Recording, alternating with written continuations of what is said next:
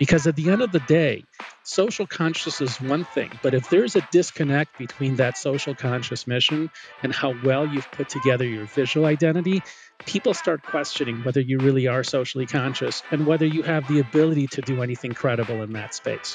So, yes, social consciousness is a huge part of our future, but it doesn't remove the need to have a strong visual brand.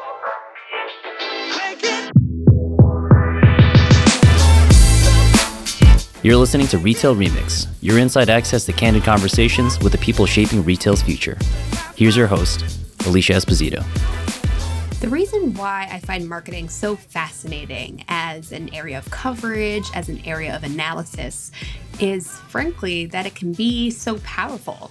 And I'm not just talking about like tech and tools, that's all great, but I'm talking about the core fundamentals of marketing, getting deeper into the psychology of our consumers and creating campaigns and experiences and brand stories that really resonate with them, right? That pull all the levers, really address some of the innate behaviors that we as humans have.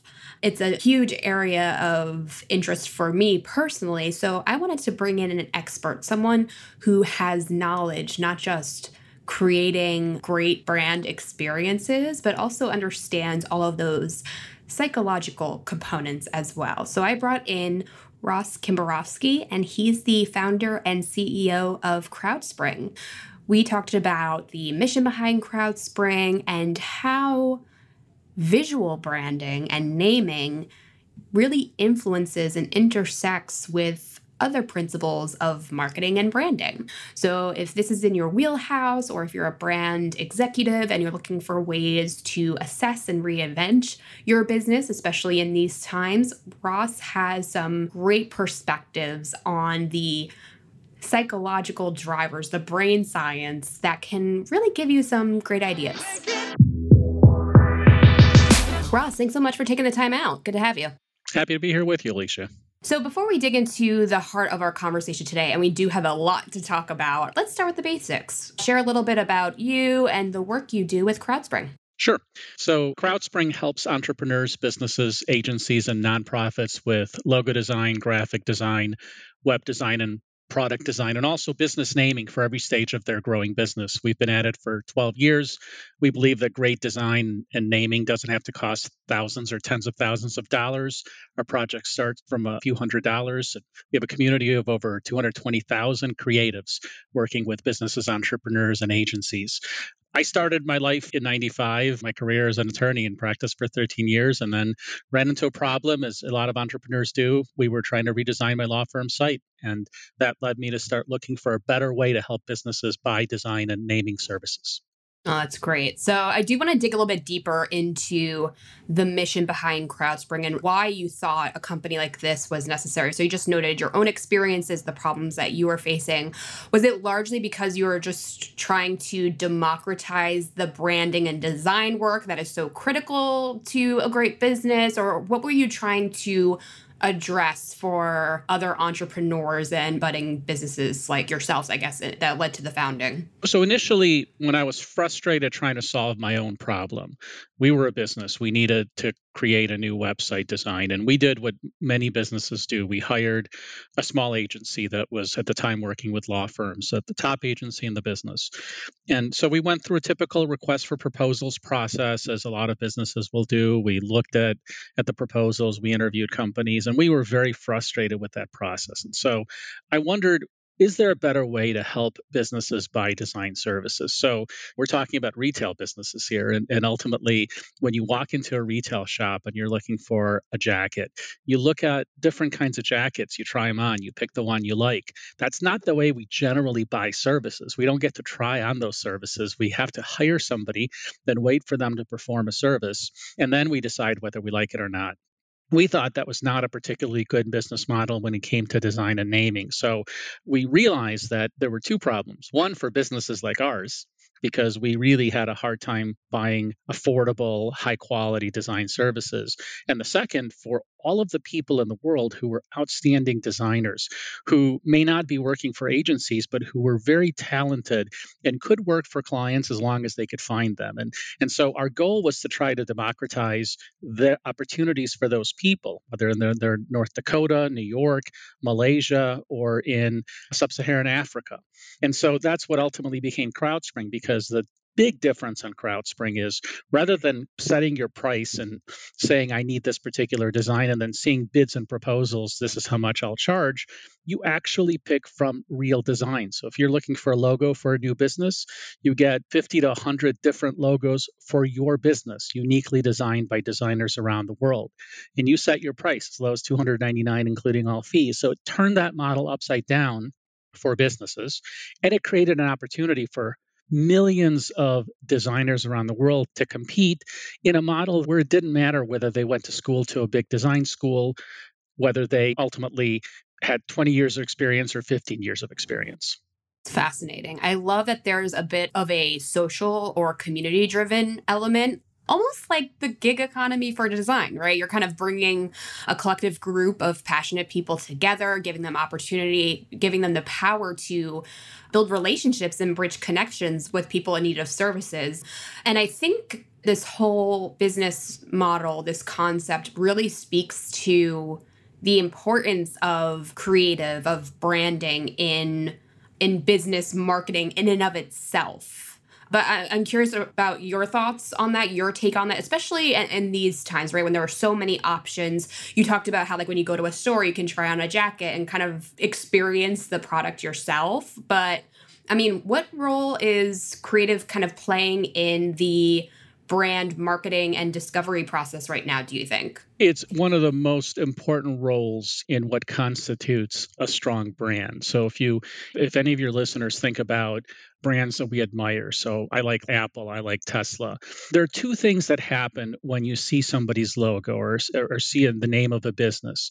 The first thing is there's an emotional, there's a chemical reaction in your brain, which ultimately creates a reaction to the brand. It's either positive or negative. So if you see a brand that you like, whenever you see their logo, there's a chemical reaction that creates a positive or negative response. And the second is an expectation. You have an expectation that whenever you see a product from that brand or a service from that brand, that it will be of a certain quality. So I've used Apple products for a long time. I used to be a big PC person. I built hundreds of computers until I switched to Apple right around the time I started CrowdSpring.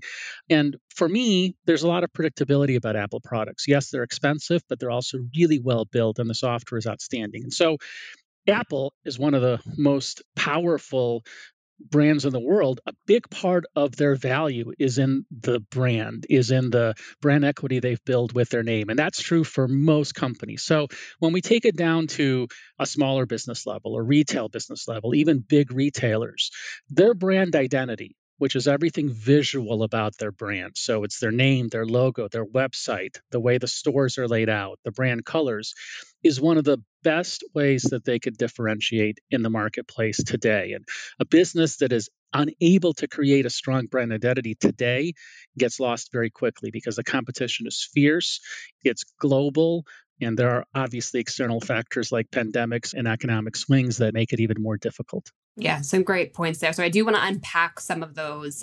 Of course, you said Apple is a great example. I agree around a brand that had is established this vision, this identity around the company, and that has become the way that so many consumers, whether they're passionate fans and, and, users or not, they make that association with the Apple brand, right? And a lot of that has to do with their design, their user experience, the logo.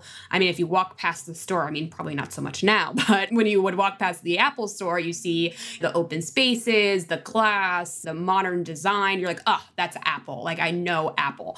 So I guess my question for you is looking at this through the lens of other retail brands? I mean, what other factors drive branding and marketing fundamentals or that core of what the brand represents. So you talked about a few things, a lot of design driven things, but I'm hearing more and more about tone of voice, you know, how that's portrayed in like marketing and in signage for instance. Like, well how deep does this go? Well, so let's unpack it kind of from the top. Obviously, design is extremely important because design sets the tone for how you communicate. Colors, for example, have meanings. The colors that businesses choose to reflect their brands have psychological impact. So there's no wonder that banks and financial institutions will typically pick the color blue because the color blue is associated with trust and comfort. It's the same reason why a lot of banks and financial institutions have columns in their logos because columns from the Greek and Roman times are still standing around the world and they've persevered through crises and, and centuries. But fundamentally, when it comes down to it, everything is translated into psychology. So the way that people buy and the way that smart companies, including retailers, are able to influence those decisions are driven by psychology. And that has a variety of principles that are deeply grounded. There's a psychology of marketing, there's a psychology of branding. And those principles are starting to shift. And I'll give you one example. I was actually reading Retail Touchpoints yesterday. There was an article about an interesting report from Ernst and Young on how consumer segments are shifting in response to what's going on in the world.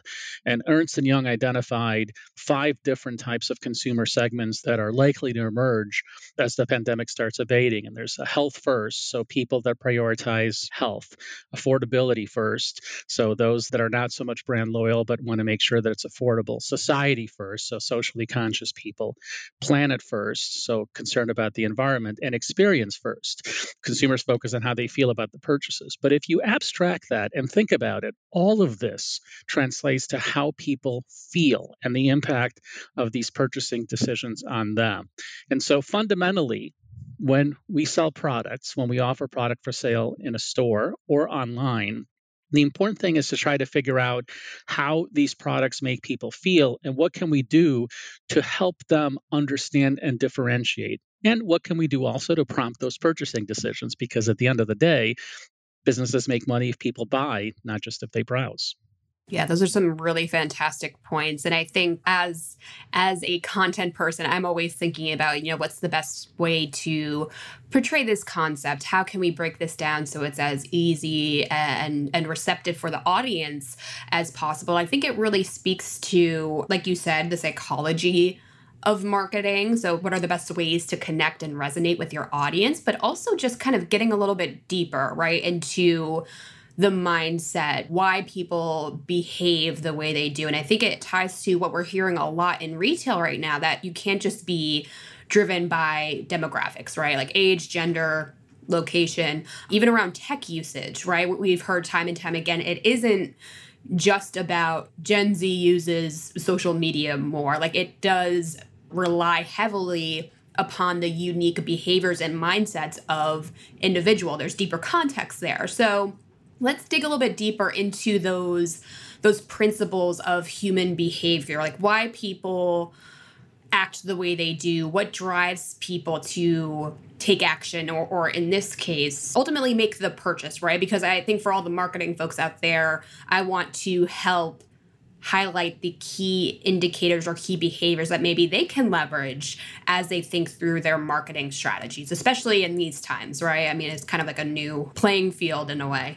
Sure. And let me start maybe with one of the most well known principles to psychologists reciprocity. People feel an obligation to do something for you when you've done something for them. And this is known as the principle of reciprocity. And it's a very powerful psychological principle. And let me give you an example. It's not something that, that we've seen recently, but Costco has historically been famous for offering free samples of their products as people walk around and shop through their stores. And the reason Costco does that is when you give a sample, two things can happen. First of all, somebody could really like the product and want to buy the product. And in most cases, the way our brains are wired, when somebody gives us food they prepared, we tend to prefer that food much more than when we prepared the food ourselves. That's just very basic psychology. So Costco gamifies that. And then the second reason is when you walk through a Costco as you're shopping and you've essentially had lunch and dinner, you feel a little guilty that you haven't bought any of those products. And so there are a high number of people that'll buy something. Now, You don't have to be a Costco to leverage that. So there are a lot of small retail stores that do this exceptionally well. So if you're a chocolate confectionery, for example, and you make artisan chocolate bars, cut up some of the chocolate and offer it as free samples in your store so people could taste them because it has the same exact effect. I know as a customer, I've always felt it when I walk into a place and I taste something and it's really good.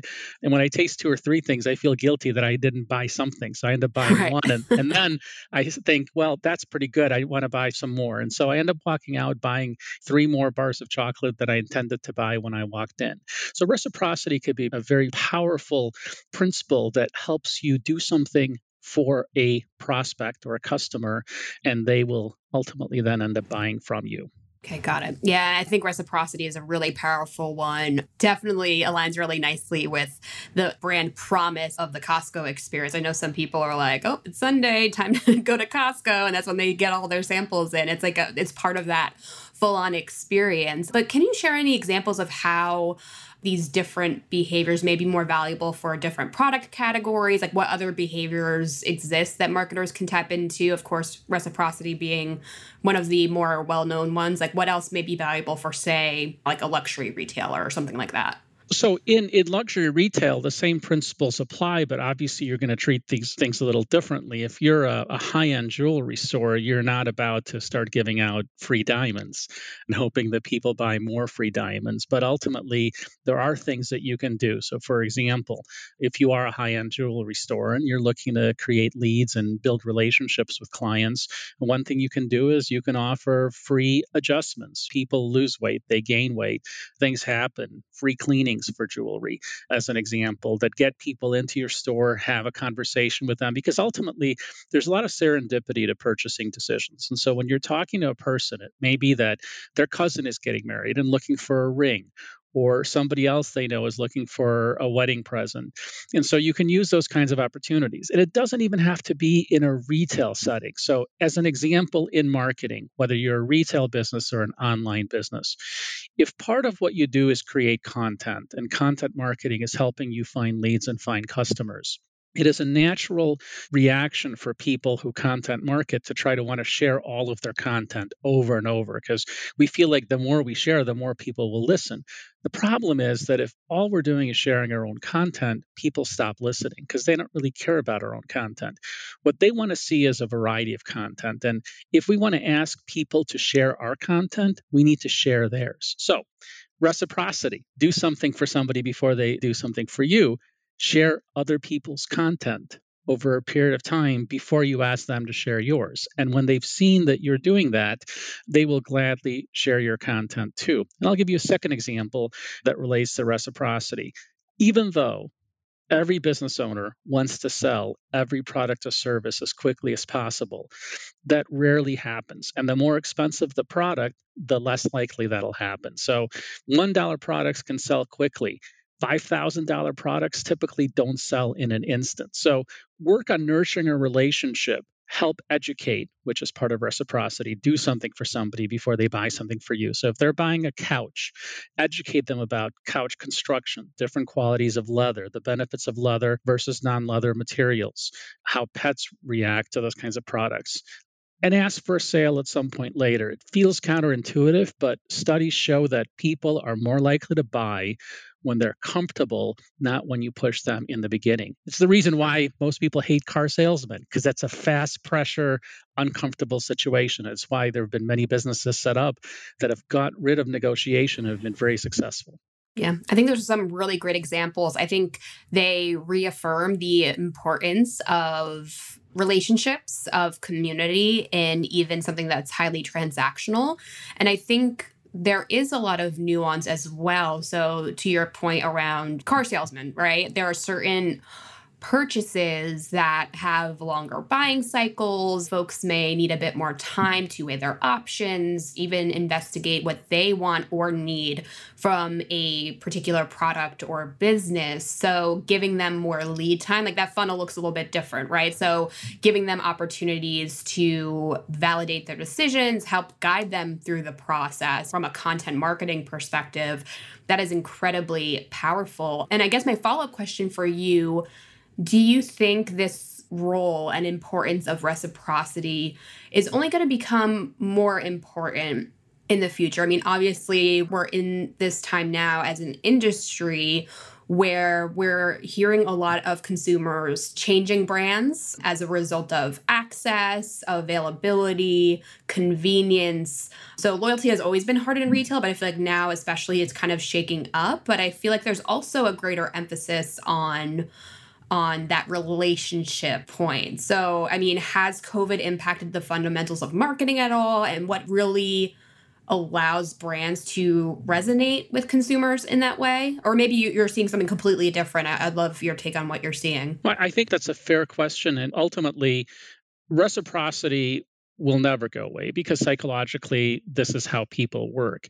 And if you think about so i mentioned 10 minutes ago reading the ernst & young report on retail touchpoints in a, an article yesterday and and the five categories of consumers. All of those consumers ultimately are looking for things are looking to buy products where the brands took some action. So, Health First are looking for brands that decided to prioritize healthy product ingredients in a product.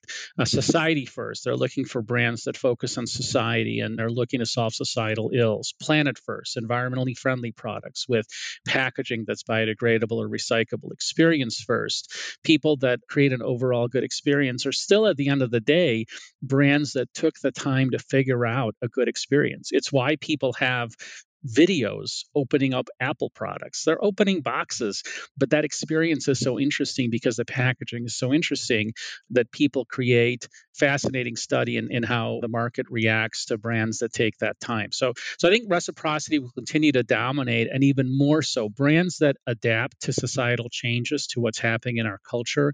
And we could talk about it in, in a moment. Make those conscious choices are becoming more popular and becoming more able to persuade consumers.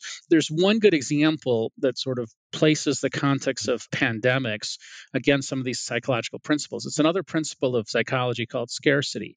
And scarcity marketing is a technique based on the principle that people want what is difficult to get.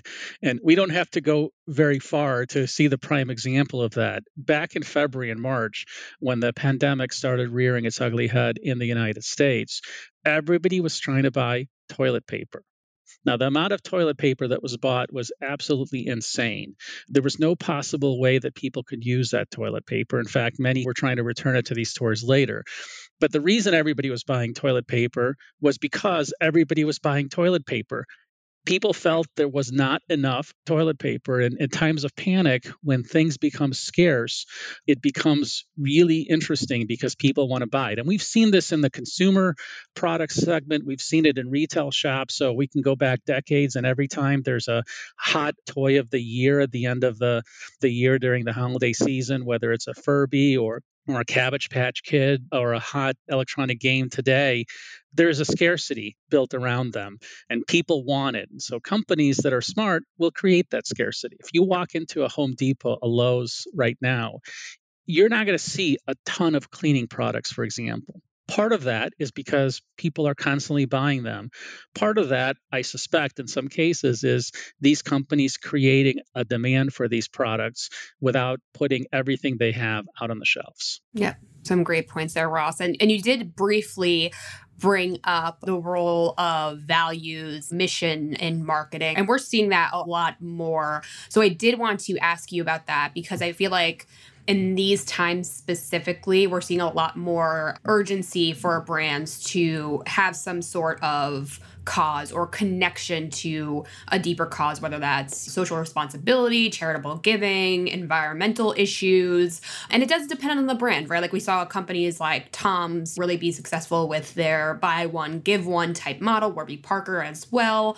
But I want your take on the future of this particular trend, right? Because on one hand, consumers are being more cognizant of their purchasing decisions. They want to try and connect with brands that align with their values, their lifestyles.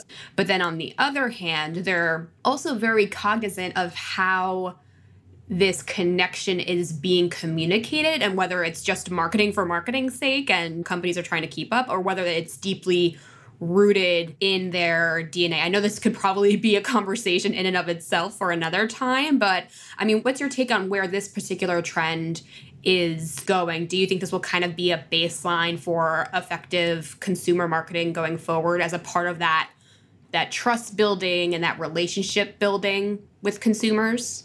I do think that the social consciousness, people favoring brands and companies that do and promote social good has been with us for a number of years and will continue to grow in strength, in large part driven by a few factors.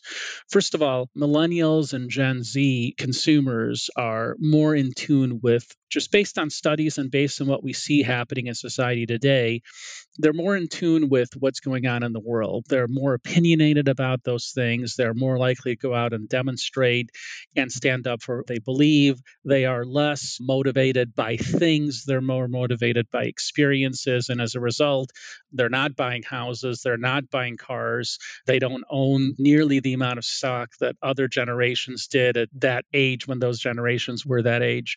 But they are much more socially conscious. And you can see that in a few things. One example when surveyed, more than 90% of consumers say that they're more likely to buy from an authentic brand than from a dishonest brand. And so that goes directly to your question of can a company pretend to be social conscious and sort of try to wing it or do they really need to be socially conscious and, and be obvious about it? And and the short answer it's really hard to wing it with these consumers. The brands that are predominantly celebrated for their social good and the things they do are revered throughout all of these crises. And then the second statistic that's that's a really significant piece of this puzzle is that emotion is really important. So 90% of all purchasing decisions are made subconsciously we don't really spend a lot of time thinking about what we're going to buy. We ultimately do. We ultimately make a decision. I'm going to buy this item over that item. But 90% of that work is done by our brain subconsciously when we're not thinking about it.